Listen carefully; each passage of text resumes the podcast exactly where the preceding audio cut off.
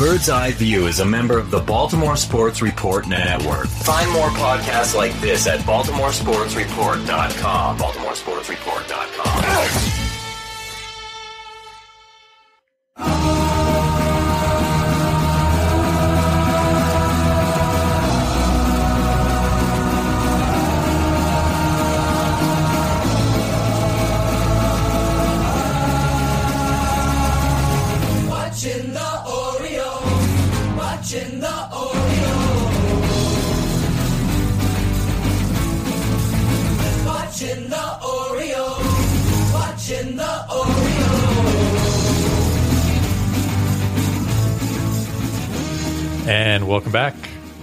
Bird's Eye View.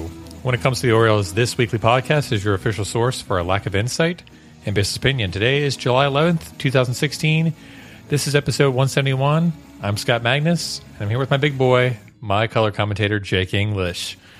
For those that are listening to us, you should be following us over at birdseyeviewbaltimore.com, but you may also be listening to us on baltimoresportsreport.com. Uh, you can also be following us on baseballtalkradio.com, or you may be just following us on third party platforms such as Google Play Music or iTunes. Please, if you are on one of those third party platforms, give us a rating, give us a review of um, our show, um, just to let us know that you're out there and we're not talking into the deep abyss of cyberspace. Hello, hello. hello. With that, uh, you can also check us out on social media at Facebook, Google Plus, Periscope, Snapchat, Instagram, uh, Twitter at Bird's Eye View BAL, and most importantly, on Pokemon Go. You're ridiculous.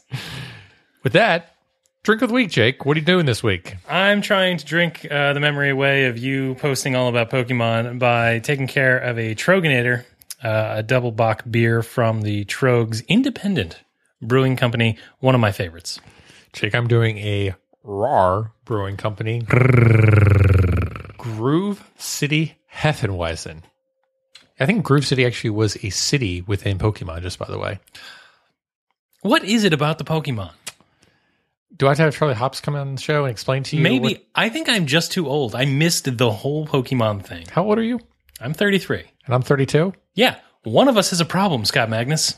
Uh, we have problems, but not in this general area. Your problem is that you've got to catch them all. well, the problem that you have is normally you drink very poor beer, and if you want to find out what poor beer Jake is drinking, you should check him out on Untappd at Jake E four zero two five. If you want exquisite beer tasting, uh, check me out at MAGN eight six zero six. And with that, Jake, and with that, let's go ahead and dive into the medical wing.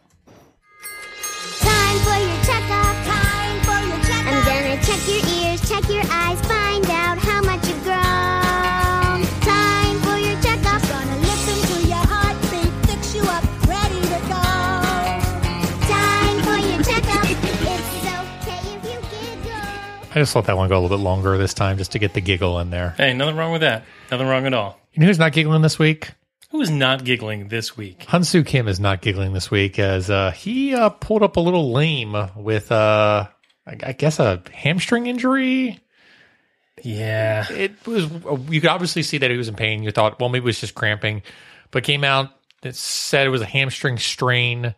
Um, Buck said this has happened before, right before the uh, All Star break in Korea, and Kim was okay a few days later. It did not look good. Nah, nah, nah, nah, nah. I, I, I, it's always intop- impossible to tell. I mean, I understood you stood at, stayed at a Holiday Inn last night, but uh, we'll see what happens. It's it's kind of a shame because the platoon of Joey Rickard and Hyun Soo Kim has been so good. Um, it's kind of odd that at the halfway point we're commiserating over the loss of Hyun Soo Kim, where at the beginning of the season we'd just be like, "Gosh, it was so nice if he could just go in the DL for a few weeks." And- Absolutely. But- but, let me ask you this, though. Yeah. Could it have happened at a better time for the Orioles? He has four days off to try to rest it up and see if he can go. And if not, the recovery period will have an extra, you know, four days added to it, basically. And let me ask you this, Scott. yeah, I understand that Joey Rickard is not uh, the hero that we all deserve, or however that phrase goes, but he's not been terrible in the right spots, and it may also provide a chance for Nolan Reimold to get off the side of a milk carton. Nolan Ryan still on the team. I think Nolan Reimold's still in team. Is Nolan Reimold still alive? I don't know. I mean, I think I saw him briefly in a defensive role, but that's about it. He just ran by so quick, like a gazelle. Speaking of people that we should put on milk cartons, the other end of the medical wing is populated by one Darren O. Day. Yeah. I mean, we talked about this. We when we, he first went down, we were like, "Eh, he'll probably be gone for two weeks, and everything will be fine." But it certainly has strung along uh, for quite a long time, and it doesn't even sound like he'll be back after the All Star break too. So it's a really weird situation with the. I mean, again, so-called hamstring injury, but a hamstring injury that is an upper hamstring injury that's gone on for weeks upon weeks upon weeks now. Well, I think if you look at his rotation, he does a little bit more with his legs in a different way than some of your standard starters, or I'm sorry, some of your starter standard pitchers. So it doesn't surprise me to see that he could have something wonky going on. It's just that the Orioles have been very hush hush about it. Um, so it's very interesting to me, and I'm not getting the impression that they're anywhere close with Darren O'Day. I would be surprised at this point if he was back before the beginning of August. It's really weird. I mean, there's I, I looked into some you know studies about some high hamstring injuries in terms of MLB athletes and also certain other cardio players, um, and, it looks like it could be anywhere between a six to eight week timetable. It certainly feels like we're at that four to six week mark now. Um, so maybe it is another two to three weeks before it gets back. Maybe they didn't think it was going to be as bad as it was. But yeah, I- think I'd rather get good Darren O'Day back than bad Darren O'Day back. Let me ask a dangerous question. Sure. The bullpen is depleted. Yeah. The Orioles, however, are in first place. Yeah. If you get a rested Darren O'Day with a fresh arm back for August and September, is that necessarily the worst thing for the Orioles? It's not the worst thing, but you know what? I would rather have them for July, August, and September and October. Oh, I, I hear you. I'm just saying, if the bullpen's going to need a blow, if they're going to need a, a fresh arm, I would really like it to be the $31 million arm of Darren O'Day rather than some Norfolk shuttle guy. Here's the way I'm going to spin this to you: is when the Orioles don't go out and trade for someone this year, they're going to spin it and saying, "Well, we're getting Darren O'Day back." So it's almost like we made a trade by getting Darren O'Day back. I'm sorry. I'm seeing your lips move, but all I hear is the voice of Jim Hunter. I was thinking Dan Duquette, but all right. Well, with that, let's go to 140 characters or less this week on the Twitters. Jake, why don't you go ahead and take the first one? The first one is, of course, the most important, and that is we need more Jim Palmer in our Twitter lives. Here's a tweet from Jim Palmer, who tweets at Jim22 Palmer. This was a tweet that came out on the 10th of July, and he said, Shrimp Boils celebration in honor of the O's stellar first half. Enjoy the break. Go O's All Stars. Uh, at MASN Orioles, at Orioles. And there's Jim in all his shrimp boil glory, glass of wine in hand, looking like he's loving life. I love the way Jim Hunter, or Jim Jim Hunter, I've got Jim Hunter on the brain. I love the way Did Jim Palmer has Profanely taken, say that Jim Palmer was Jim Hunter? No. Get I off love- this podcast. I love the way that Jim Jim Palmer has taken to Twitter. He does a really good job with it. Well, Jake, let me go to my next tweet and let me tell you a story. This comes from the Baltimorons, Baltimorons podcast. You can follow them at BMorons on Twitter. I'm going to censor this because I don't want to have to come back and bleep it out. You're a coward. I am. How the F is Vin Scully about to tell me a story about Tillman at two years old that I've never heard? Hashtag vintage. First of all, clever on the hashtag. Clever on the hashtag. Second of all, Vin Scully was an absolute joy to listen to throughout the broadcast. I'm bitter. How bitter are you? I'm super bitter. I was planning on listening to that 340 uh, game at work. Yep. Listening to Vin Scully while I had something mindless to do at my desk. Couldn't get it through the network. Oh, dagger. I was devastated. But you saw the 10 o'clock games, right? Yeah, yeah, yeah But I was I was really devastated. Though, I mean, we're losing Vin Scully to baseball. You know, he's retiring this year, and he is just the jewel of major. He's just such a such a national treasure. And to hear him call an Orioles game, it, it was really something. You want to take the next one? Absolutely. The next one is coming from uh, Roch Kubatko, who tweets at MASN Roch. And here's an interesting oh, how times have changed. Buck amazed hashtag Orioles used four pitchers in the 66 World Series. Quote, come on, man. We used four in the third inning. End quote. You know, the thing is, I think only the Orioles use four pitchers in the third inning.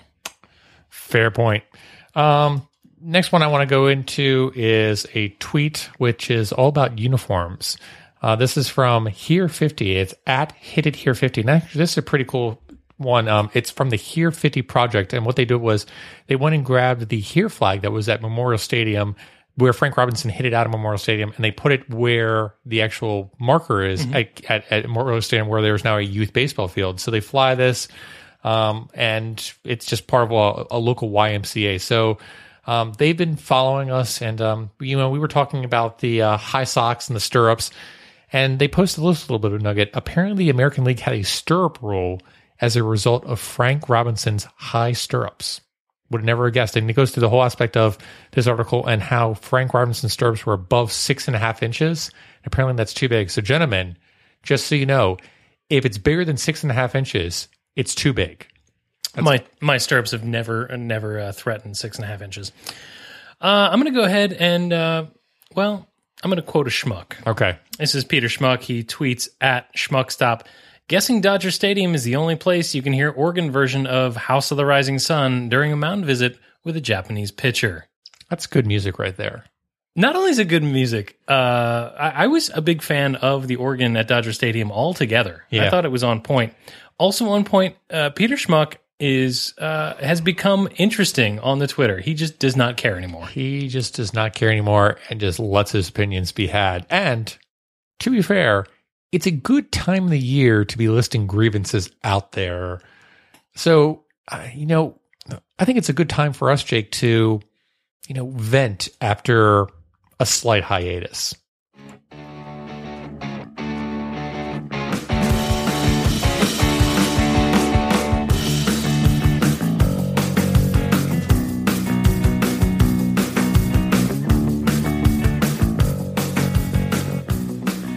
Folks, you may have noticed the Bird's Eye View took an unannounced hiatus last week. Uh, during this time, your hosts, beleaguered by a long and taxing first half of the season, enjoyed a week at the beach with their respective families.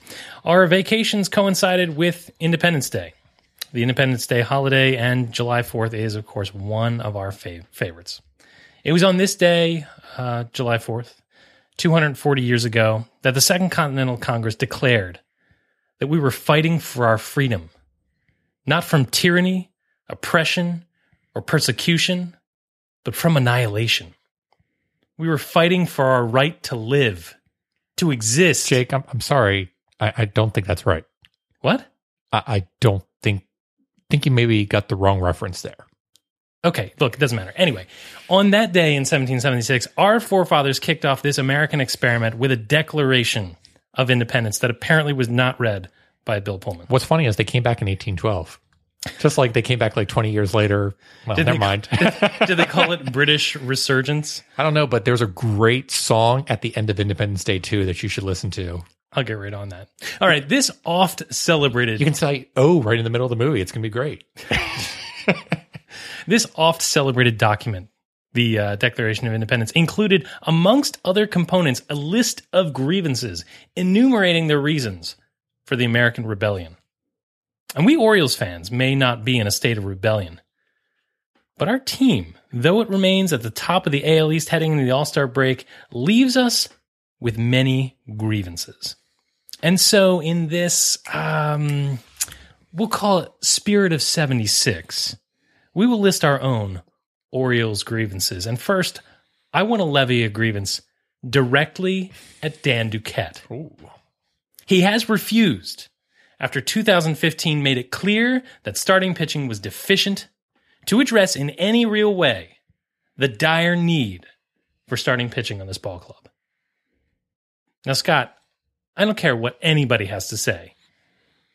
When Yovani Gallardo was signed, costing a draft pick, by the way, He did. nobody in their right mind said, Oh, that's it. We fixed it. We're done. We're done. Not only that, the Orioles broke camp with Mike Wright as part of the rotation, just hoping that he wouldn't go boom. Yeah. And, and I'll one I'll go one step further.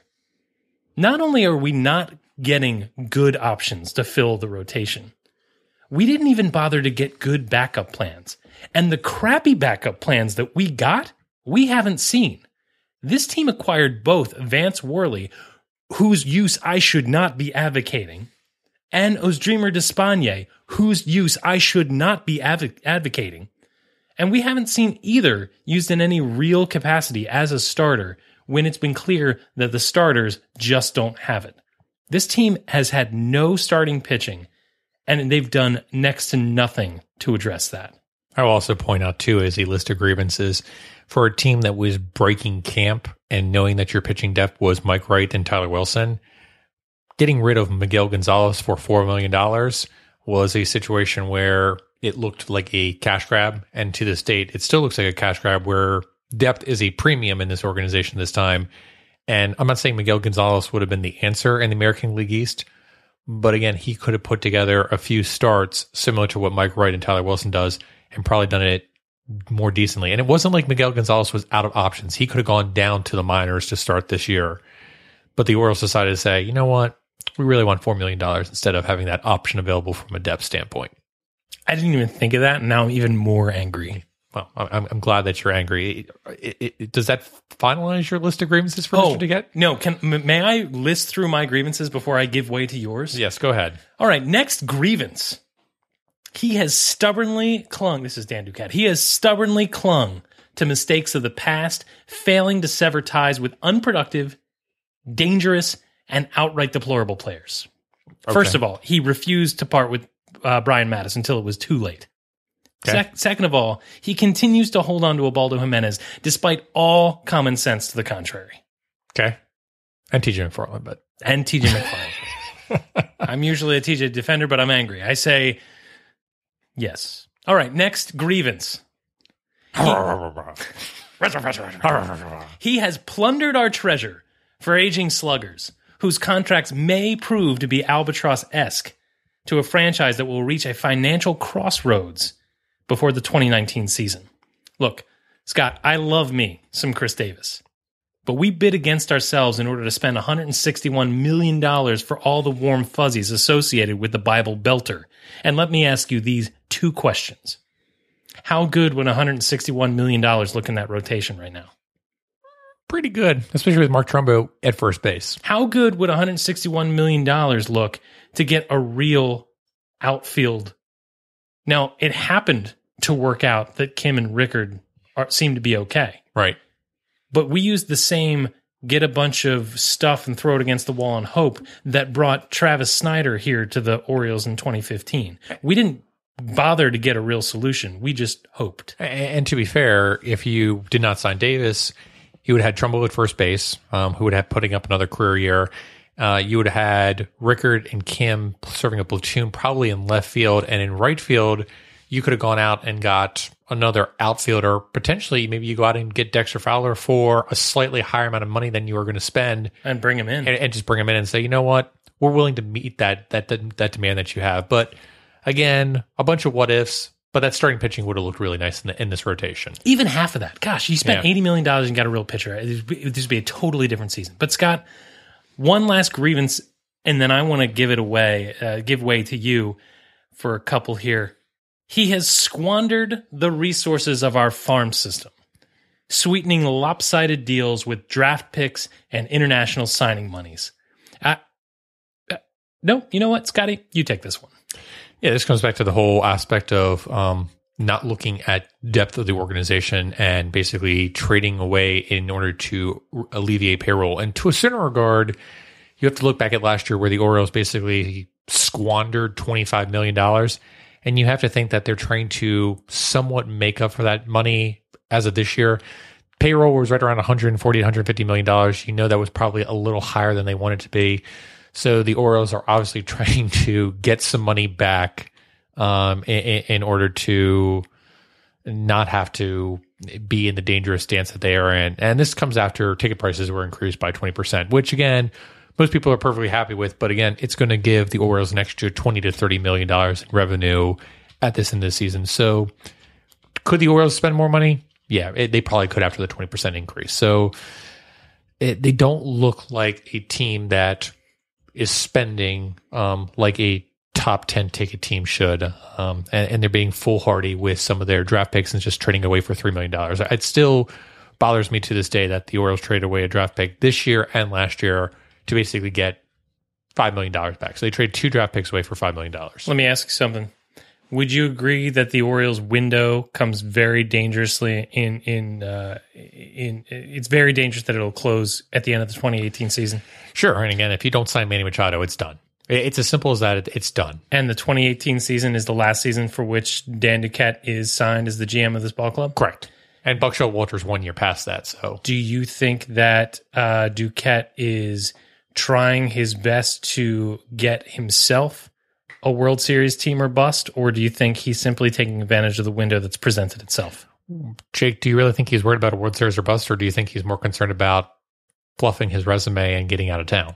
Well, I don't know what the exchange rate will be like in Canada at that point. That's a good point. Well, Donald Trump would be probably president at that point. So Scott, I have I have beat up Dan Duquette pretty well here, but I ask you, do you do you have any grievances that you would like to air at this point? yeah, I think we need to take to task someone that we haven't done so on this podcast very often, and that's Buck Showalter. Certainly not. Buck Showalter deserves to take a little bit of flack. Adam Jones batting leadoff was cute to begin with, but honestly, it's grown stale now. Since the beginning of July, he's posting a mediocre 311 on base percentage and an 86 weighted runs created plus from the leadoff spot. That's not to say that the Orioles center fielder hasn't achieved great things since coming into the leadoff spot, but I, I really question the aspect of cause and effect. And the reason I say that is just because he moved to the leadoff spot doesn't mean that was the reason he got better. No, folks, the reason he got better is because he was healthy. He was finally healthy, and Buck wanted to get him some additional time and see some additional pitches. Now's a great time to say, you know what, Adam, we appreciate everything you did. We're going to move you back down into, you know, the three or the five hole, and we're going to put someone that has a high on base percentage. Oh, I don't know, like a Hyun Soo Kim back at the top of the order. Do Kim, do Machado, do Trumbo, do Davis, and then put Jones back at the fifth spot and and reorder the lineup. Look, it's a minor thing, all, all things considering. We've talked about this in the past. The first year or two that we did the podcast, we were all about lineup optimization, lineup optimization, and line optimization, and to a certain aspect, the MASN podcast still talks about it. But that's another topic for another day. But even if um, the team were to do a perfect lineup, and Buck has talked about the overimportance of lineup, it would give you about 20 runs per season, which comes out to be about two wins, basically. So the thing is, you look and it's like, well, it's just two wins. But that's a minor difference that could play a big role in getting between a playoff spot and a division in the tight AL East right areas where it is right now. So the Orioles need to be making all the right moves, and Buck Showalter is not making the right move by continuing to bat Adam Jones in the leadoff spot. We've also got a beef with Buck this past weekend. What's the deal with the small ball lately? There are three main reasons not to bunt by us sabermetric nerds. Uh, number one, you're getting an out when you really shouldn't give one, and that was one that Earl always talked about: is you don't give an out to the other team. You only have 27, don't give another one. Oftentimes, the rate of scoring goes down in a game. So if you look at run expectancy per situational uh, batter, and more times than not, it goes down. And the other thing is, a lot of times bunters are unsuccessful. So even if the bunter does get down a good bunt, it has a chance to either pop up or foul tip it into a mitt or cause a, an- another issue. Go ahead, Jake. Well, what I want to ask you is this Aren't the Orioles ill suited for bunting? This is not a team that manufactures runs well. This is a team that depends on the home run, depends on the extra base hit. If you have a runner on second base, like we saw, uh, I think it was on Sunday, if you have a runner on second base that you're trying to get on- onto third, why? A single can score that run with almost everybody but Hardy on this team right now. Correct. And again, coming back to who was on second base, it's Adam Jones. It's not like Adam Jones is slow. He could easily get to home um, on a decent hit ball. So we're going to ground her up the middle, basically. So, Jake, I want to come back to the run expectancy because run expectancy, for those that need a refresher, is the best way to describe it, um, it is a situation where um, it looks at how often is a run scored in these given environments. So, for example, um, we'll go to the first one where where it's first and second zero outs. Joey Rickard comes to plate. So in this instance, with Joey Rickard's WOBA at 308, normally in this situation, 1.5 runs are scored per inning in this in this situation. He's got a pretty good chance of driving in that run. He's got a good chance of driving in the run or having someone after him drive in the runs as well. But yes, he's got an excellent chance of driving a few runs. By bunting here and bringing up Matt Wieters following him, so now you've got second and third, one out. Matt Wieters comes to the plate with a 1.448 run expectancy. Now, Jake, That's a decrease than it was before. So there was no tangible benefit for Matt Wieters to basically come to the plate. In fact, the break point for this was um, you would have to have a 332 WOBA or a 103 weighted runs created plus for it to be positive. So in certain instances, it could be positive. If you had a situation where it was first and second and maybe Manny Machado was coming up, maybe that's a good opportunity to say, you know what, we're going to put a man in second and third because Manny on a single could drive in two runs as opposed to one run here. And maybe that's a good opportunity to do it. But coming back to the Sunday instance, second base, zero outs, Rickard 1.149 RE for this one. Manny Machado comes up next, but even with Manny Machado's impressive 392 WOBA, his run expectancy drops to 1.084 for this given situation. Because again, you have one more out to work with. And again, you took an out away. And by doing so, now you have two chances to get a run as opposed to three chances. You always want more chances. It's it's the game Monopoly. You always want that additional chance card. And this is not the pitcher, Bunting. You Right. know, this is not a weak lineup. This is a lineup that one through nine is pretty good. Right. And that's the big point is the Orioles have a run environment of above five runs per game. This is a great lineup. You don't want to give yourself outs because again, you want as many chances as possible. So if you've got an abysmal hitter to the plate, like mm, a pitcher, or in this case, Caleb Joseph, you go ahead and take a hit and you you just try it out. But if you got someone that's absolutely horrible, like a pitcher or Caleb Joseph, you go ahead and lay down the bunt. I think I see what you did there. Yeah, exactly. All right, so I've got one more grievance, if you don't mind. Oh no, let's hear it. And I've got a grievance for Birdland and this podcast. Ooh. So we just ranted about Dan Duquette and Buck Showalter, somewhat tongue in cheek to a certain regard. There was a few minor things in there, but I have a tongue. I have a cheek. I hear you. yeah, Yep. but we, we did this a little tongue in cheek because the comments that we just made are the comments that are made by you, the fans on Twitter, and you, the audience, a lot of times. Um, and, and it's not just you; it's also the casual fan. There's a lot of unhappiness and unrest in Birdland, and not a lot of enjoyment of how impressive this season has been so far. We've seen- booing to begin the season. I've seen booing actually this past weekend where the team was booed after they gave a run, which is absolutely embarrassing, Baltimore, that you would do so. People have got basically butthurt over analysts and media not choosing their team or its players for its all star game teams or saying, hey, Pagoda pick this. It doesn't matter what people think. You don't need to be reaffirmed by a talking head on ESPN who's not your, the audience. Their audience is New York, Boston, and anywhere else that doesn't have a Major League Baseball team that they say, hey, we can get Nashville, Tennessee to like the New York Yankees because if we broadcast it enough, that's the only team they're going to know about. And by so, I'm going to go ahead and follow them. Look, you're in a secret club to a certain regard. You are in the Baltimore Orioles fan club.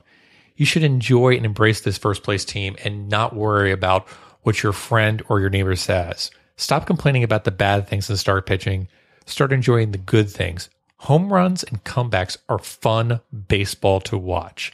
And not having to worry about tragic losses after three hours of baseball oftentimes is very nice. I can't imagine leaving that Dodgers game after 15 innings and losing. The ability for the bullpen to stretch out games and keep the Orioles competitive is so much more enjoyable than having your bullpen implode and then being left with basically uh, a mess in your hands. So we've waited years for good teams to come, and we've had it since 2012.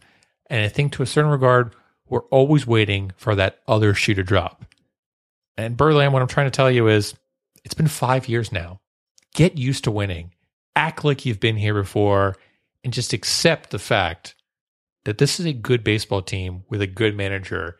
And even though Dan Duquette does make mistakes occasionally, Dan Duquette also has brought in players such as Mark Trumbo, who has been, in my opinion, one of the most valuable Orioles during this season. And well worth the third string catcher we paid for him. Correct. So you can make all the negatives you want, but at the same point, you have to tip your cap to Dan Duquette, Buck Showalter, and the team for some of the great moves they've made so far in the season. I think the the best point you made there was 2012. 2012, you and I expected a terrible team, and we waited that whole season. we waited for the other shoe to drop. You can go back and listen to like episode 26 and 27. And, and Actually, don't do that. please, please don't. And it's not that that wasn't a good season, but we were so re- we were so ready for the losing to come back. We were ready for 2005 all over again. Yeah.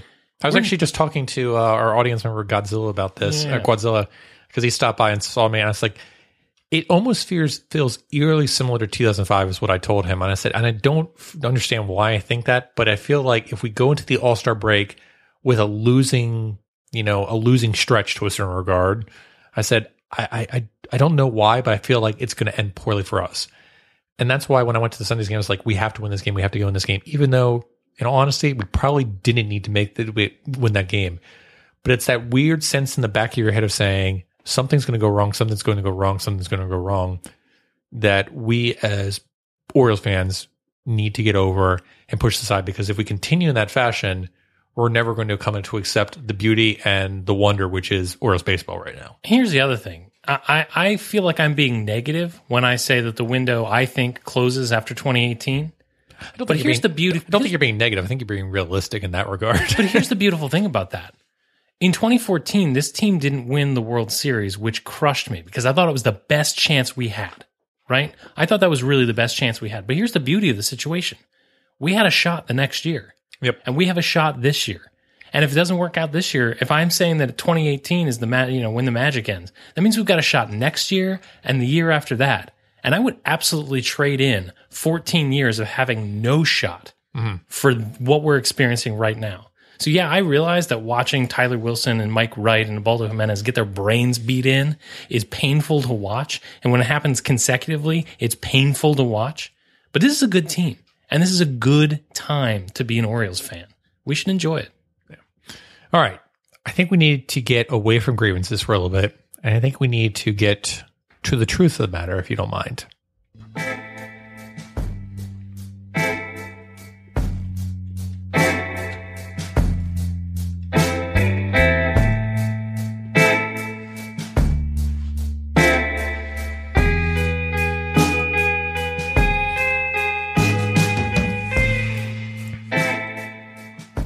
We're at the halfway point.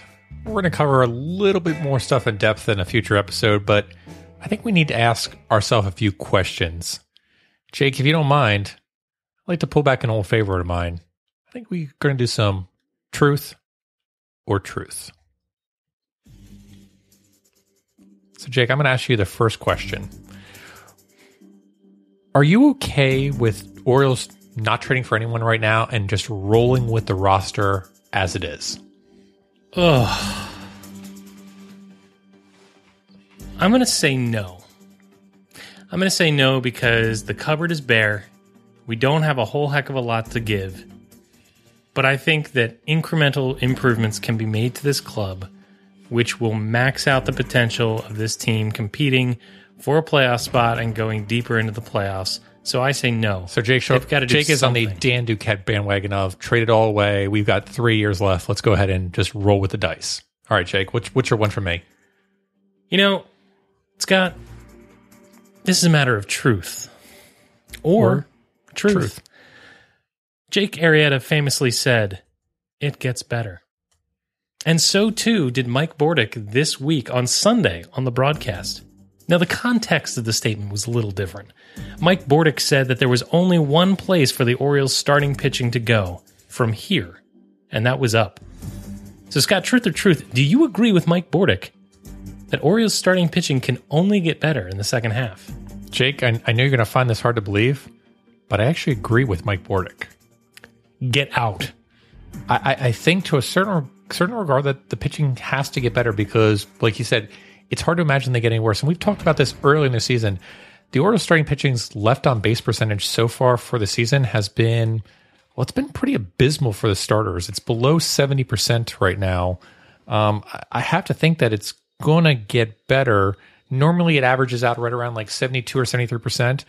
Um, also, their home run per fly ball is at 13.6, where the league average is right around 10 to 11%. So, yes, I think the Orioles are giving up a lot of home runs right now. They're letting a lot of people, um, they're not straining a lot of runners on base. So, do I think it's going to get better? Yeah, I think it's going to get better. I don't think it's going to get a lot better, but I think it could easily get into the lower 20s as opposed to the upper 20s. All right, bonus truth or truth. Yes. Does it need to get a lot better? Uh, no, I don't think it needs to get any. I don't think it needs to get a lot better. I think it just needs to get a itsy bitsy bit, a little bit better. I agree with you. All right, Jake. Next one for truth or truth. What are you going to go with? I'm going to ask you this, Scott Magnus. Is the AL East going to be the best race in the second half of the season with three pretty good but flawed teams coming down to the wire? Do you think the AL East will be the most entertaining race to watch in baseball in the second half of 2016? Uh, yes, I do. I think it's going to be the best race, and I think it's literally a crapshoot and toss up. And I think whoever gets hot down the stretch is going to win the division. It's as simple as that. And I wouldn't be surprised to see the wild card game be AL East versus AL East. So yes, I think it's going to be the best division race. And if it does come down to that, and the AL East is the winner, it'd be interesting to see wild card, wild card for AL East, and then the wild card go and play the AL East division as well. That'd be crazy for a division series. Bon- bonus question. That's this is another bonus question. There are no rules. This is truth or truth. Okay. let's say the Orioles uh, are awaiting the winner of a Toronto Boston wild card one game playoff. Who are you rooting for? Um, no, You're rooting for the weather. no. um, all right, Jake, I got one for you. This is my my second truth or truth for you. Jake, would you be willing to trade Buck Showalter to the Dodgers in order to get Vin Scully to call all the rest of the Orioles games? Okay, so the question is hashtag vintage Yes, against hashtag sassy buck. yes. So you have to get rid of Buck and trade him to the Dodgers, and you get Vin Scully for the rest of the season. I'm going to say no. I'm going to say no. Only What if I give you Vin Scully for as long as Buck Showalter's contract, which is until 2019? again I say no. Wow. Okay. Vin does not belong to me. He he he is the Dodgers, and so I, I feel like I would just be, I, I would be, uh, you know, taking away something that's not rightfully mine. All right. Jake, what's your next question? Scott, this we're gonna go to the last truth or truth, Okay. But uh, you know I've I've broken the rules and I've gone to bonus territory, Yeah, Probably like five now, I think. so, I'm going to break the rules further. okay. Scott, truth or truth? I'll do truth. Go forward. All right, you can do truth, but I'm going to put a, a caveat on it. you always do. You can't answer Manny Machado. Okay. Scott Magnus, truth or truth? Which player on the current roster would you extend today? Jonathan Schoop. Okay. Okay. Jonathan Schoop is the next player to be extended. Yeah, I would do Jonathan Schoop in a heartbeat. Now, are you hoping that re signing Jonathan Schoop would also net you Manny Machado? Absolutely. You've cheated. You cheated me, Scott. yeah, I would definitely do Jonathan Schoop in a, in a heartbeat. There's no question. And uh, I know Javi Burns is very excited right now. I would say last truth or truth, Jake. What are you going with? You know, it's always a tough choice, but I am, uh, I'm going to go with truth. That was a big mistake, by the way, um, because by going with that, you've unleashed this final question. Jake, if you were a Pokemon, which one would you be?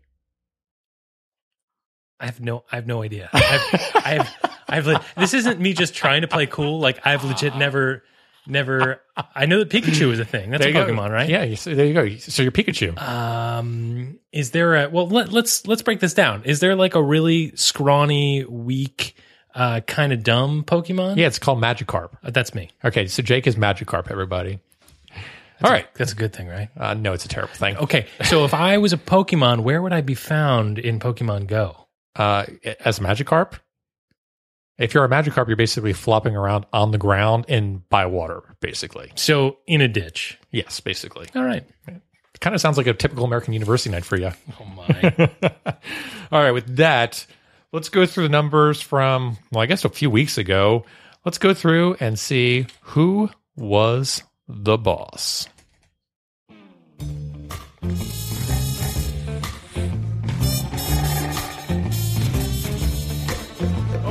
When it comes to kissing, I just gotta keep insisting, oh baby. You sure do swing. When it comes to kissing, I just got to keep insisting on daddy. Baby, you got me beat up and down, inside out and across.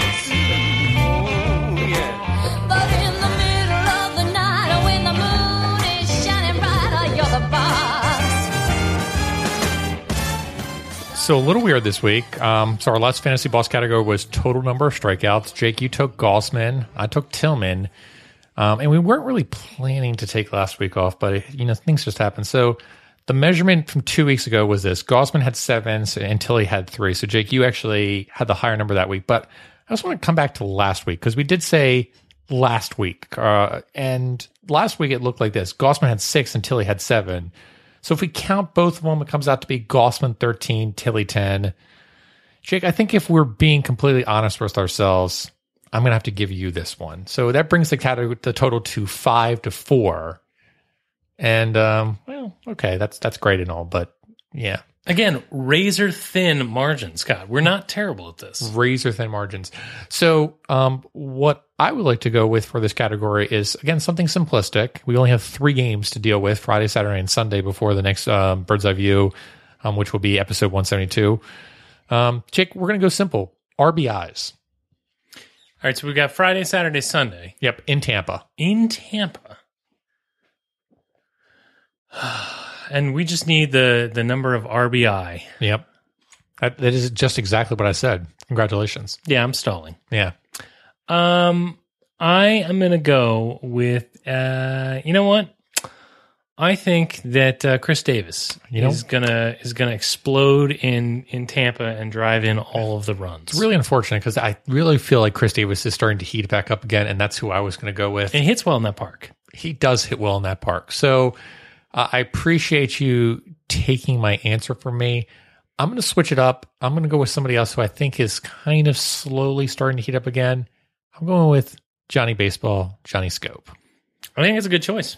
All right, so we will see who has the most RBIs this upcoming week in Fantasy Boss and who will own it. And with that, let's go over into the good, the bad, and the ugly.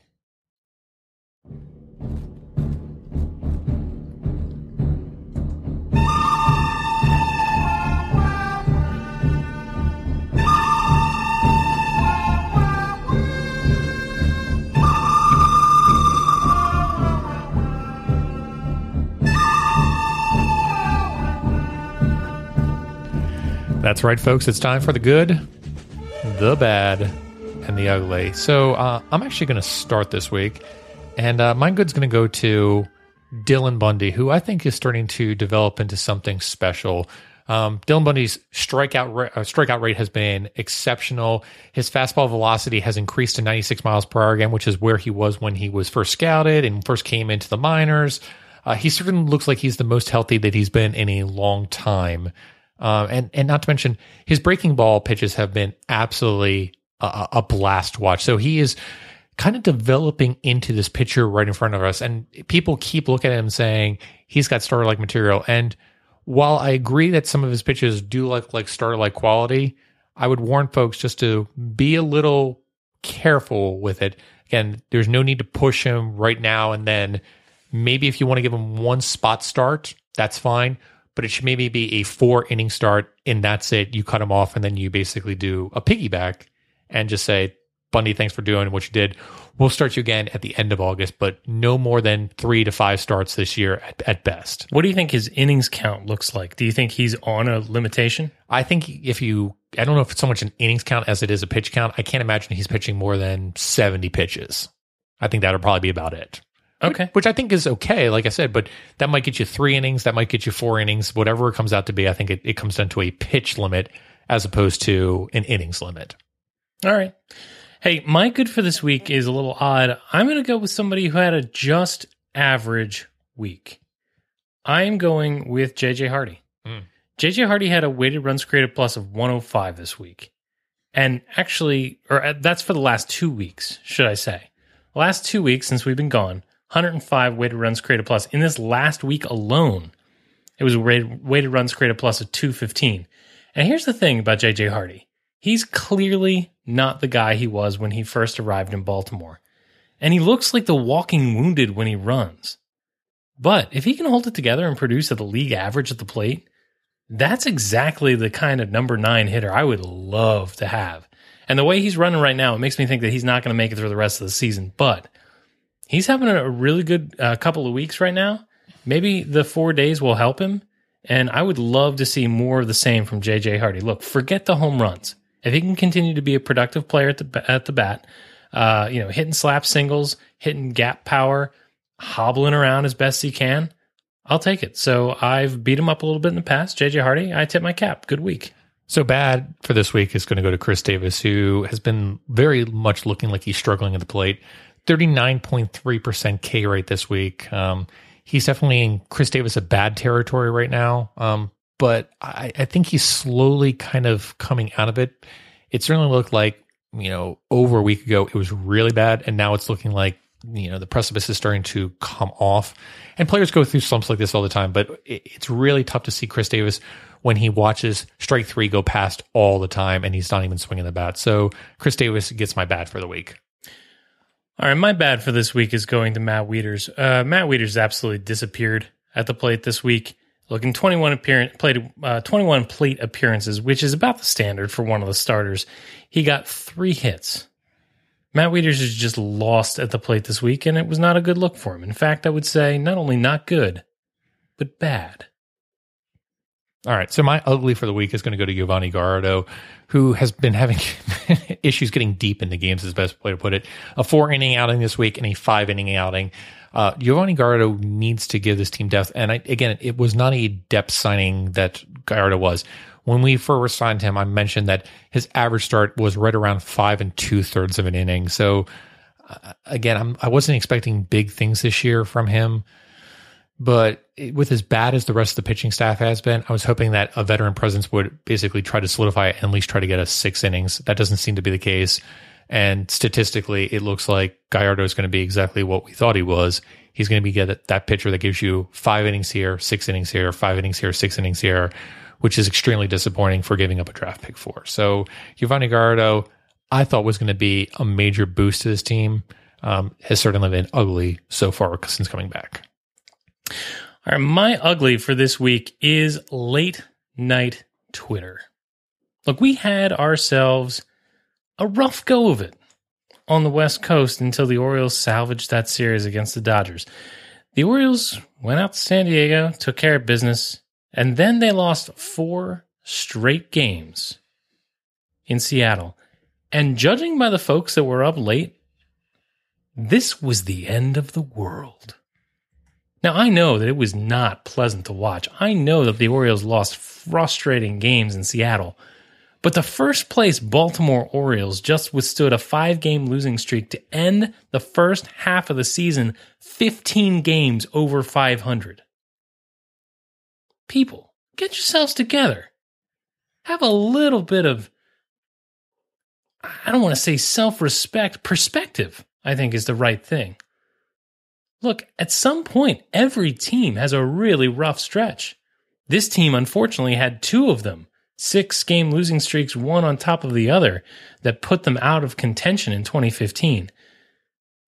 But they were fine in Seattle, and they will be fine the rest of the season. And the next time they go through an extended losing streak, remember this, please. The Orioles won two of the three series on that West Coast trip and now come back for a little home cooking. Get yourselves together, Orioles. You're embarrassing. Orioles fans, you're embarrassing me. It's kind of a reiteration of what we said earlier on the show. Yeah, but you didn't know I was going to say that. All right, blow the save. Let me play you some music, and then you can uh, go ahead and do this. Kind of make you all fancy. I love it. Go ahead and do this.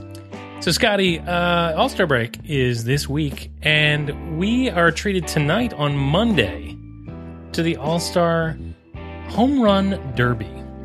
Home Run Derby, uh, first of all, first and foremost, I just have to say, I dig the new format. They've really tweaked it the last couple years to make it watchable at where it wasn't before. So, good for you, Major League Baseball. Um, but more than that, I am really digging the San Diego Padres uh, all star uniforms. I really, really like them, and I will. I would call them this. I think they are garishly beautiful. What do you think, Scotty? Are you colorblind?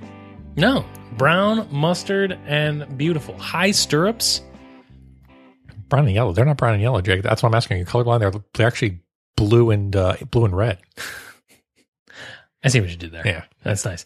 All right. So you're not a fan? No, I, I'm not a fan. I understand what they're going for in terms of the retro, nostalgic look, but it, it it's absolutely horrible. But it does raise an interesting question, Jake.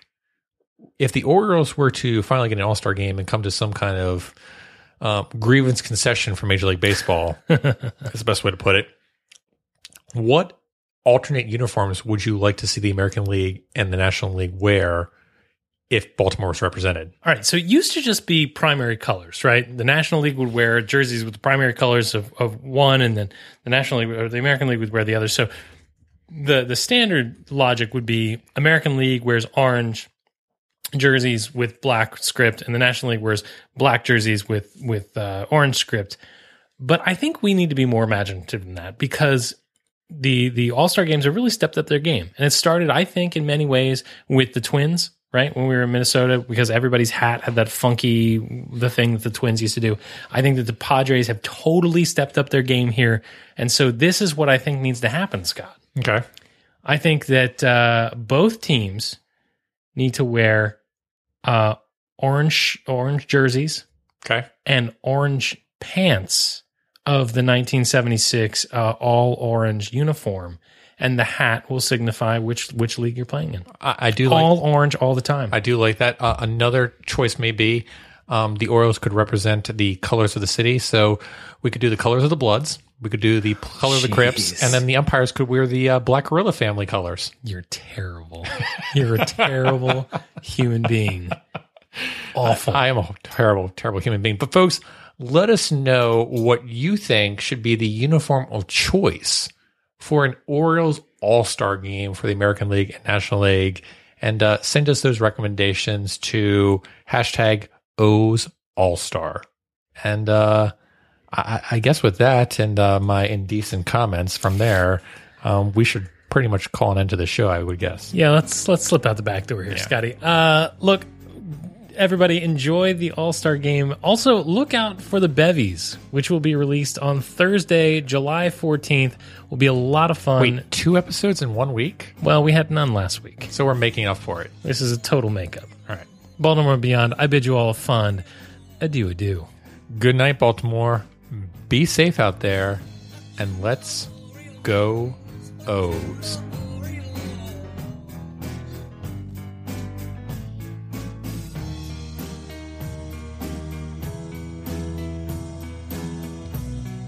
Jake, I just called a Magikarp, by the way.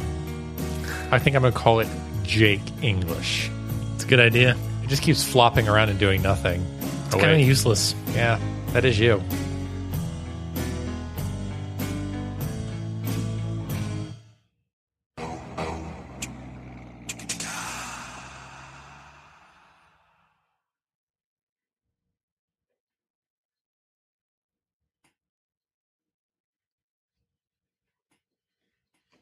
Still here?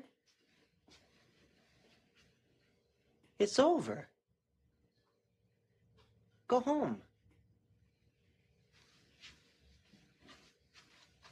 Go.